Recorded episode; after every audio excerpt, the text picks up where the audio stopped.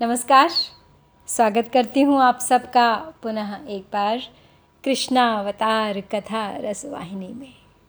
संभवा में युगे युगे की इस कड़ी में हम बढ़ाएँगे उसी कथा को आगे। कृष्ण पहुँच चुके हैं, गोकुल, बलराम भी वहीं हैं, माता यशोदा और नंद बाबा का मन मोह लिया है दोनों ने।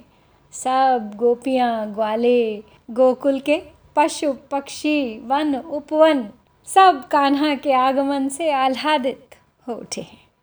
धीरे धीरे बढ़ रहे हैं दोनों भाई। यमुना तट पर क्रीड़ा कर रहे हैं। कैशोर्य कांति से दीप्त श्याम निज गोप सखाओं संग खेले। कंदुक क्रीड़ा जमुना तट पर करते थे नित्य नए खेले। फिर एक दिन क्या हुआ? एक दिन कृष्ण ने कंदुक को कुछ शक्ति लगा, फेंका उछाल। कंदुक पहुँचा यमुना भीतर, श्री दामा श्याम लड़े तत्काल। निज को दोषी मान श्याम, जाकूद पड़े यमुना जल में। विषधर कालिया नाग जहाँ रहता था यमुना के तल में। जिसका विषभार सहन करके था श्याम हुआ यमुना का जल। उस नाग की नासा रज्जु डाल, नथ डाला नाग काली का फन। और उसके बाद जो दृश्य देखा, पूरे गोकुल ने बंसी बजाते हुए कालिया नाग के फन पर। श्री कृष्ण जब नदी से ऊपर उठे, वंशी दोनों कर से पकड़े, अधरों पर धर ली मधुर तान। फन पर खड़े थिरकते थे, तकता था विभल गोकुल धाम। शरणागत था नाग कालिया, सदमार्ग गमन का व्रत धारा, निज पत्नी और परिवार सहित सागर दिश ओर चला हारा। अब गोकुल में एक परंपरा थी। गोकुलवासी प्रतिवर्ष इंद्र का यज्ञ आयोजन करते थे। फल, फूल, अन्न मिष्ठान्न प्रचुर सब उनको अर्पण करते थे। भय मुक्ति हेतु ब्रज वालों की कान्हा ने किया उपाय, सब भोग वस्तु उदरस्थ किया, इंद्रासन दिया हिलाए। अब कृष्ण को ये अच्छा नहीं लगता था कि इंद्र को क्यों सारा श्रेय जाए जो चीज़ें प्रकृति हमें देती है। तो उन्होंने गोकुलवासियों को भयमुक्त करने के लिए एक ऐसी युक्ति सोची कि सब भोग अपने उदर में स्थापित कर लिया। कोपाग्नि जल उठी धू धू कर इंद्रदेव के मन में। जलधर इंद्रदेव अनुचर छाए चहुदिशी गगन में। उमड़ घुमड़ गर्जन करते काले अंधियारे बादल। जल वर्षण प्रलयंकारी था, गोकुलवासी भय कातर डूबी धरती जल प्लावन से ब्रजधाम बना सागर जैसे। अति विकल त्रस्त जन जीव जंतु बस प्राण बचे जैसे तैसे। अब ऐसी स्थिति में कृष्ण ने उनके उस कष्ट को दूर किया और इंद्र के गर्व को भंग किया। अपनी कनिष्ठिका पर गोवर्धन पर्वत को धारण कर लिया। तब निज कनिष्ठिका पर धारे कान्हा विस्तृत गोवर्धन को नर नारी गो गौपालों संग। दौड़े गिरतल निज रक्षण को। अति लज्जित देवराज आए कान्हा सम्मुख हो नतमस्तक कामधेनु इच्छानुसार गोपालों को करने अधिकृत। पूर्णावतार श्रीहरि के थे। घनश्याम वर्ण सुंदरता के प्रतिमान। अतिमोहक अधरायत लोचन। हर भाव भंगिमा दीप्तिमान। पूर्णावतार थे श्री हरि के कान्हा। अधरों पर थी शोभित मुरली, त्रिभंग मुद्रा और श्यामल तन। न्योछावर जिस पर कोटि काम, स्मित हास्य और चंचल चितवन।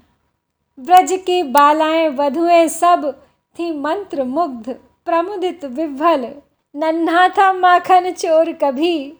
अब हृदय चुराता था चंचल। जमुना तट पर पूर्णिमा रात्रि जब झलमल झलमल करती थी।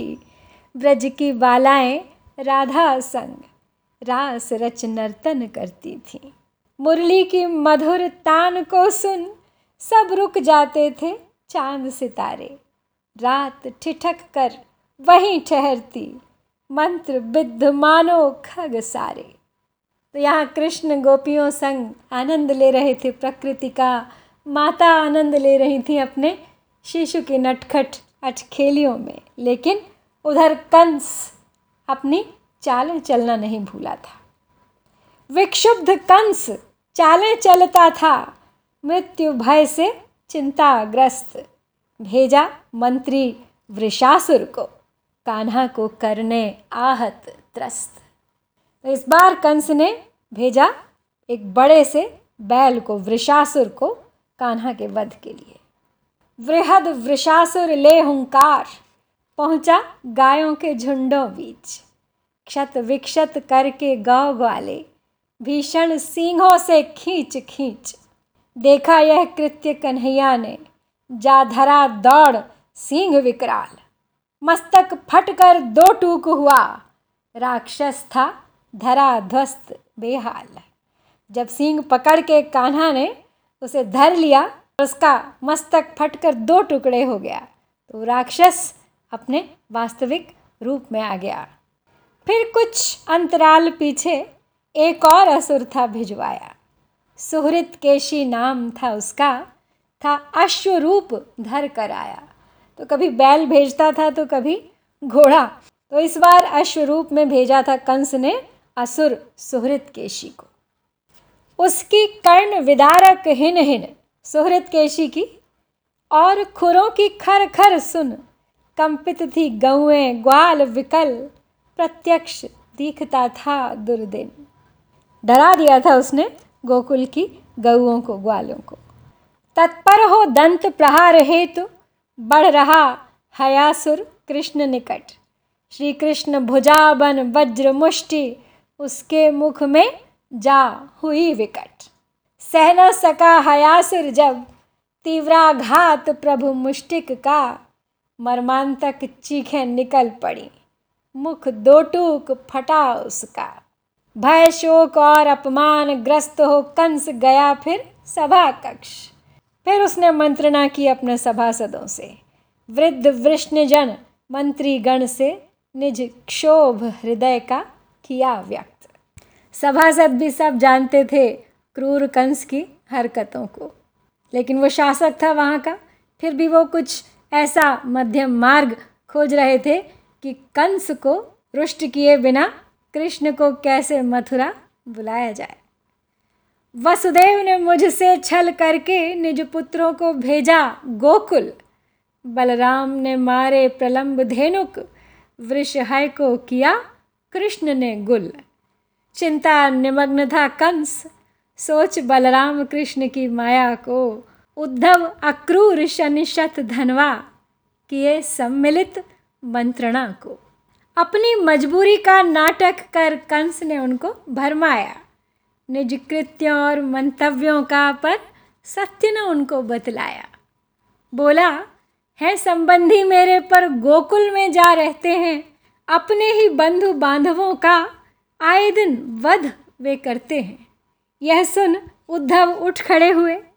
चिंतन बल माथे पर उभरे बलराम कृष्ण का ब्रज निवास। अनुचित न कदापि सुनो अरे। आखिरकार उद्धव बलराम और कृष्ण के पक्ष में बोल ही पड़े। जो इंद्र गर्व हर सकते हैं, कालिया मर्दन कर सकते हैं। वो अनुचित कर्म नहीं करते, बस जन धन रक्षण करते हैं। समझाने की कोशिश कर रहे हैं कंस को। और उद्धव को देख अक्रूर भी उठे। यह सुन हर्षित अक्रूर उठे। ज्ञानी थे, अति उदार थे जो। अक्रूर समझाते हुए कंस को कह रहे हैं, तुमसे समृद्ध मामा जिनके, तुम जैसे मामा हो जिनके, वन में अभाव क्यों झेले वो? करती है कृपा राज्य लक्ष्मी परिजन आनंद उठाए जो, उनको दो उनका भाग मान, अधिकार में जिसके आए जो। तब उसके बाद सबने सलाह दी उन्हें कि धनुर्महोत्सव आने वाला है और कृष्ण को उसमें अवश्य आमंत्रित किया जाए। धनुर महोत्सव का अवसर है, मथुरा में आयोजन है, समुचित सब प्रकार से है, बस देना उन्हें निमंत्रण है। अब इस सुझाव से सब बहुत प्रसन्न हो गए। वृष्णजन अति प्रमुदित होकर समवेत कह उठे, साधुवाद, अक्रूर निवेदन को सबने माना होकर के निर्विवाद। तो अक्रूर अपने आप को प्रस्तुत करते हैं कि मैं खुद जाऊँगा और लेकर आऊँगा कृष्ण बलराम को। मैं प्रस्तुत हूँ इस कार्य हेतु, मैं स्वयं ही गोकुल जाऊँगा, मनोहार दुलार करूँगा मैं बलराम कृष्ण को लाऊँगा। मन ही मन कंस आनंदित था। अवसर पा ऐसा अनायास। षड्यंत्र रच रहा था भीतर।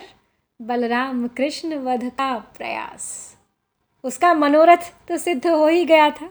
चाहे अच्छे भाव से या बुरे भाव से बलराम कृष्ण मथुरा आ रहे थे। और कंस के लिए ये अच्छा मौका था उनके वध का प्रयास करने का। रथ पर सवार अक्रूर चले। ब्रज क्षेत्र निकट आता जाता। धन धान्य पूर्ण थी वसुंधरा। वन उपवन सुर भी बरसाता।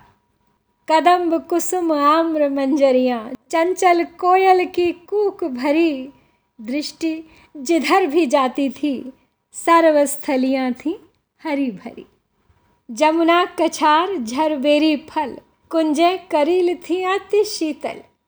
पक्षी पशु कलरव करते थे, जलधार बह रही थी कल कल अक्रूर पहुँच कर नंद सदन, हो कृष्ण समक्ष विराजमान।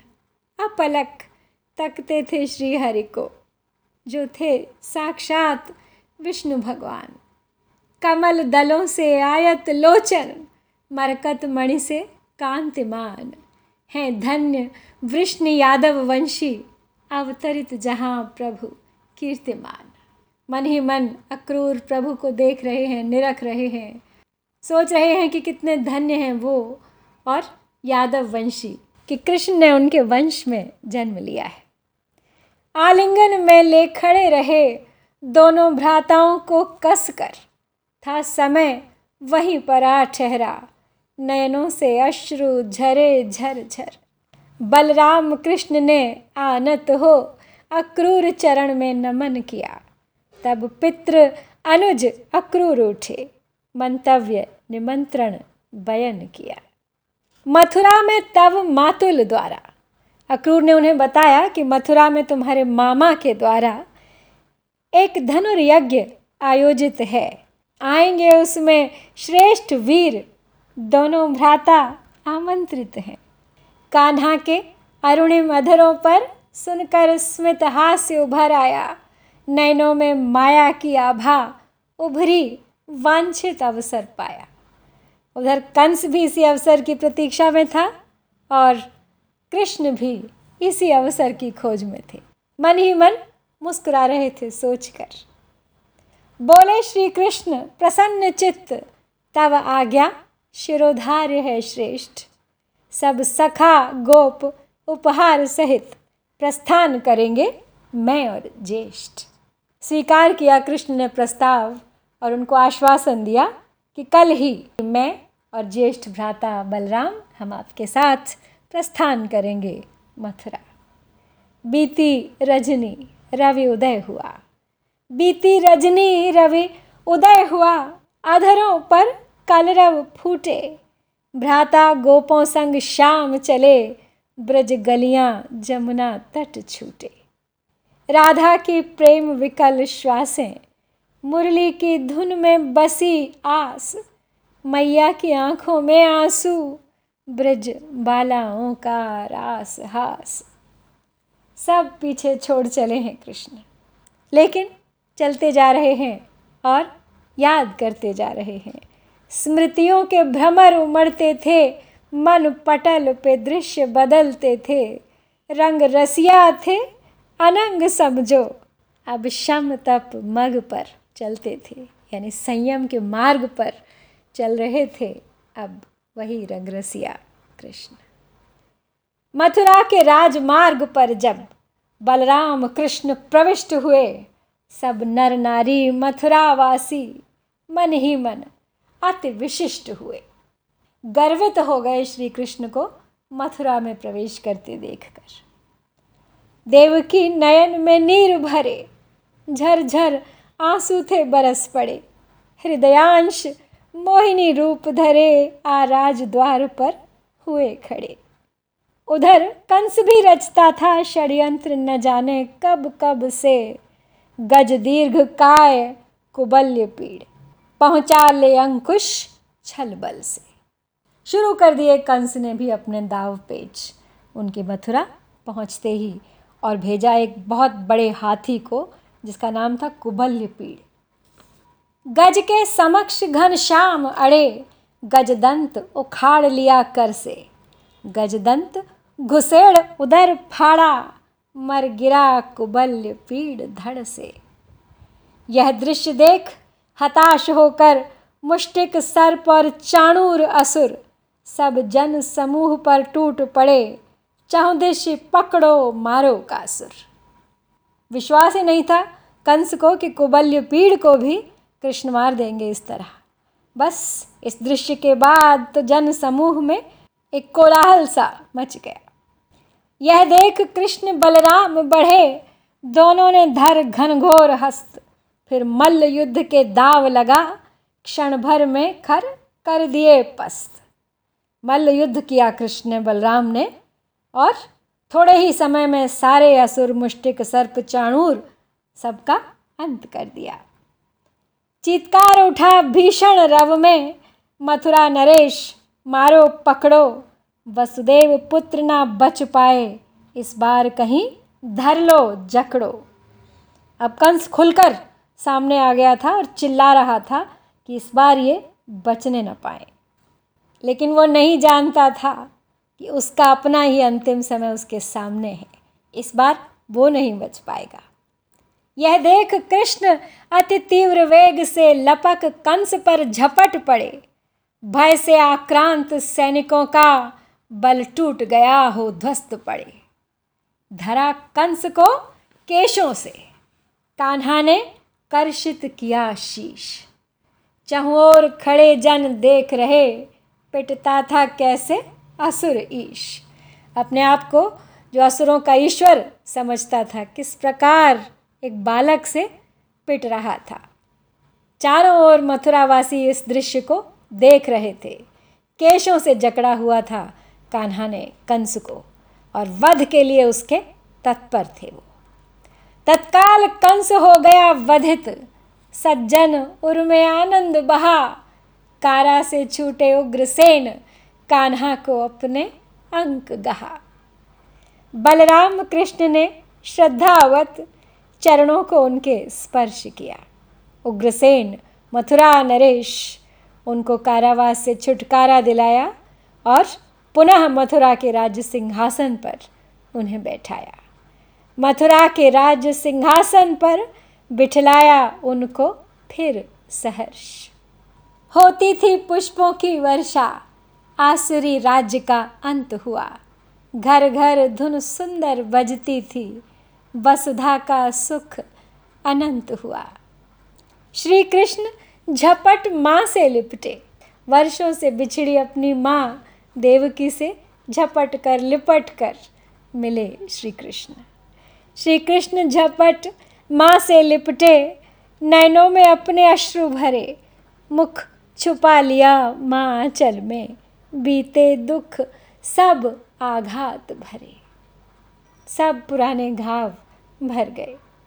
आतिथ्य लिया अब मथुरा का, माता के स्नेहिल आंचल में। पर नंद यशोदा बसते थे कान्हा के मन अंतस्थल में। भले ही कृष्ण अब मथुरा के हो गए थे, लेकिन नहीं भूले थे गोकुल को, भूल ही नहीं सकते थे नंद यशोदा को, जो सदा उनके मन में, उनके अंतस्थल में बसते थे। तो कृष्णावतार की इस कथा में ये एक मुख्य पड़ाव है। आज कंस का वध हो गया है। सबसे प्रमुख कारण जो माना जाता है कृष्णावतार का, वो पूर्ण हो गया है। लेकिन कृष्ण तो थे पूर्णावतार। इसलिए अभी उनकी वो जो सोलह कलाएँ जाग उठी थी, उन सबको अपने अपने रूप में आकर फलित होना था। एक पुत्र, एक प्रेमी, एक वीर, योद्धा के साथ साथ एक कर्मयोगी एक कर्मयोगी, एक भक्त योगी एक सारथी का कर्तव्य भी निभाना था अभी उन्हें। तो आज हम यहीं विश्राम लेंगे। और उससे आगे की कथा प्रारंभ करेंगे अगली कड़ी में। शीघ्र लौटूँगी, प्रतीक्षा कीजिएगा, बने रहिए मेरे साथ इस यात्रा में अंत तक। जय श्री कृष्ण, जय श्री हरि, जय भारत।